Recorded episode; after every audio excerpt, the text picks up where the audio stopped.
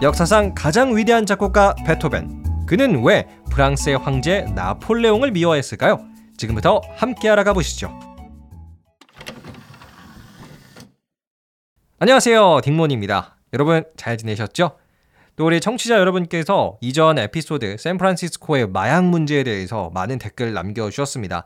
BTS를 좋아하는 초딩님께서는 마약이 이 세상에서 사라졌으면 좋겠다라는 댓글 남겨주셨고요. 또 제이님께서는 학생들에게 마약에 관한 교육이 필요해 보인다 라는 댓글 남겨주셨네요. 맞아요. 요즘 샌프란시스코의 마약 거리 뭐 이런 상황도 그렇고요. 지금 우리나라에서도 마약이 참 문제가 되는 것 같아요. 하루 빨리 이거 다 해결되기를 바라고요. 자, 그럼 오늘의 이야기로 이제 넘어가 보겠습니다. 자, 제가 오늘 들려드릴 이야기는요. 정말 제가 근래 소개시켜드린 이야기, 뭐 역사 이야기들 중에서 가장 신기한 이야기였어요, 개인적으로.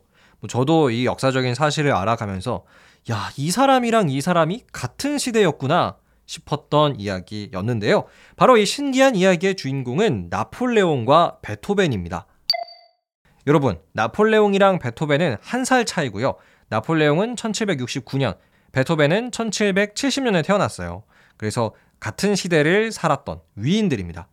먼저 나폴레옹, 뭐 여러분 너무나도 잘 아시겠지만 프랑스를 대표하는 위인 중의 하나로 1800년대 초에 프랑스 황제를 했던 사람이고요. 뭐 프랑스를 엄청나게 강인한 나라, 전 세계 top class로 올려놨던 아주 위대한 지도자예요. 자, 그리고 베토벤 이분도 너무 유명하죠.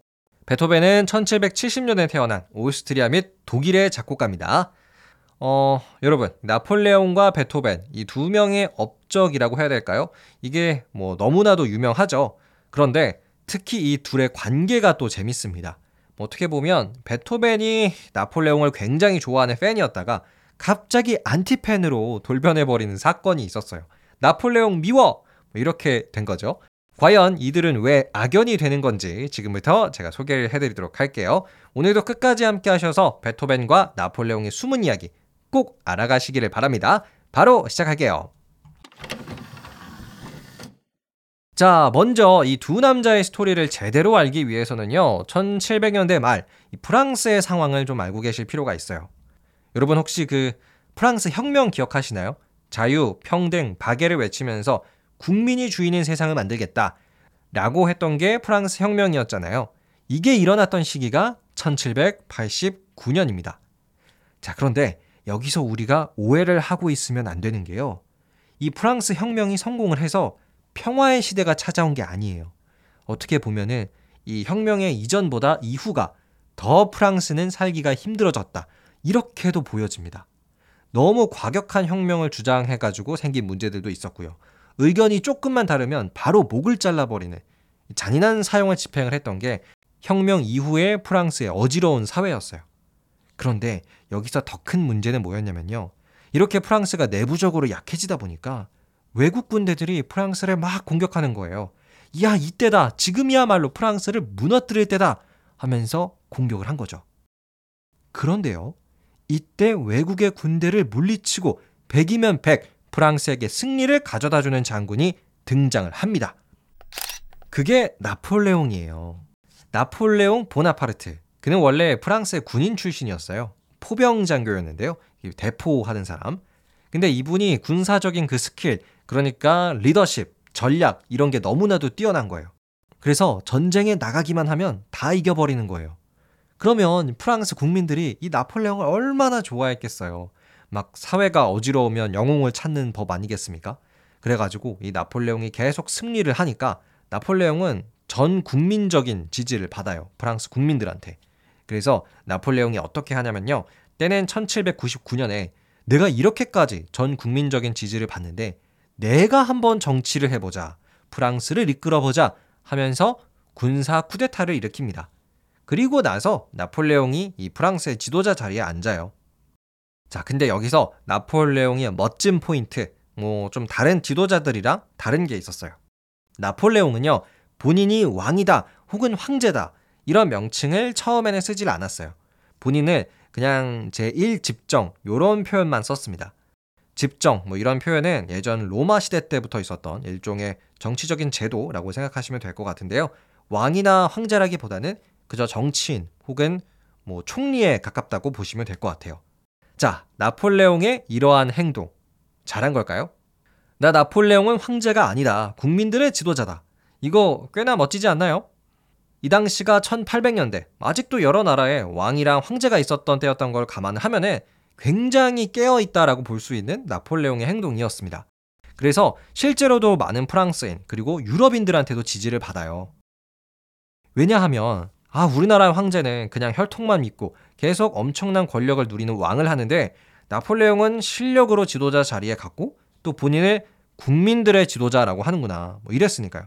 자 이렇게 나폴레옹 너무 멋지다 라고 생각하는 사람들이 많았는데요. 대표적인 팬이 베토벤이었습니다. 이미 베토벤은 그 당시에 유명한 작곡가였어요. 전 세계적인 작곡가였지만 이 나폴레옹이 너무나도 멋있는 거예요. 왜냐하면 이 베토벤도 약간 그런 반항적인 뭐 이런 황제의 권한에 대해서 한 사람이 모든 권력을 독차지하는 거에 대해서 좀 반감을 가지고 있는 사람 중에 한 명이었다고 해요. 그러다 보니까 다른 나라 사람이었던 이 베토벤마저도 나폴레옹의 팬이 된 겁니다. 근데 왜 그런 분들 계시잖아요. 연예인을 너무 좋아해서 자기가 직접 그린 그림을 선물해 준다거나 뭐 이렇게 하시는 분들 계시잖아요. 베토벤도 똑같았어요. 근데 베토벤은 워낙 작곡을 잘하니까 아예 나폴레옹을 위한 곡을 쓰는 거예요. 그게 뭐냐면 베토벤 교향곡 제3번 영웅이라는 작품입니다. 자, 잠깐 먼저 들어보시죠.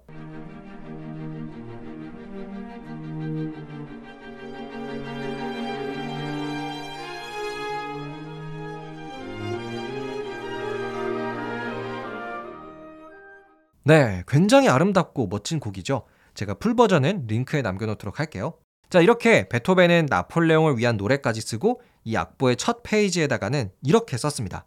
나폴레옹 보나파르트에게 이 곡을 바친다. 굉장한 영광이죠, 나폴레옹 입장에서도. 그런데 말입니다. 때는 1804년에 나폴레옹이 프랑스의 정치적 지도자가 되고 약 5년 뒤에 이런 일이 벌어져요. 나폴레옹은 이렇게 말했죠. 나는 앞으로 프랑스의 황제다. 자, 나폴레옹이 초창기에는 뭐 나는 그저 시민들의, 국민들의 리더야. 이렇게 했잖아요. 근데 시간이 흘러서는 좀 욕심이 생기셨던 건지 스스로가 이 본인을 황제라 부르기 시작을 했습니다. 그래서 이때 많은 사람들이 실망을 많이 했대요. 초심을 잃었다라고도 보여지는 상황이었고요. 특히 열렬한 팬이었던 베토벤도 많은 실망을 했습니다. 아니 믿었던 나폴레옹마저 황제의 자리에 스스로 오르다니 나폴레옹 나빠 미워 라면서 원래 악보 그 첫 페이지에 나폴레옹을 위하여 썼다라는 멘트를 써놨었잖아요. 그거를 찢어버리고요. 이렇게 다시 고쳤어요. 위대했던 사람을 추억하기 위한 교향곡. 네, 위대했던 이라는 과거형이 붙었습니다. 그러니까 베토벤이 나폴레옹이 좀 스스로 황제가 되는 것을 보고 많이 실망을 했던 거죠. 자, 어떠세요? 지금까지 베토벤이 나폴레옹을 미워하게 된 그 계기에 대해서 설명을 해드렸는데요. 어떻게 보면 나폴레옹이 권력의 욕심을 드러냈기 때문에 베토벤이 실망을 했다라고 정리를 할 수 있을 것 같습니다. 오늘 제가 지금까지 들려드린 이야기 꼭 한번 또 다른 친구분들에게 소개해보는 시간 가져보셨으면 좋겠고요. 어, 좀 있으면 나폴레옹을 주제로 한 또 영화가 한 편 개봉을 한대요. 그 영화 조커에 나왔던 호아킨 피닉스가 나폴레옹 역할을 맡았습니다. 굉장히 기대가 되는 영화고요. 뭐 솔직히 오펜하이머보다는 좀 더 재밌는 영화가 되지 않을까 싶습니다. 자, 그럼 오늘의 이야기는 여기서 마치도록 할게요. 오늘도 함께 해주셔서 감사드리고요. 아, 그리고 여러분이 궁금해요 라고 댓글 남겨주신 것들 제가 잊지 않고 있으니까요. 여러분 하나씩 들려드리도록 할게요. 지금까지 역사와 함께하는 딩문이었고요. 재밌으셨다면 팔로워 하트 꼭 눌러주시길 바랍니다. 감사합니다. 안녕히 계세요.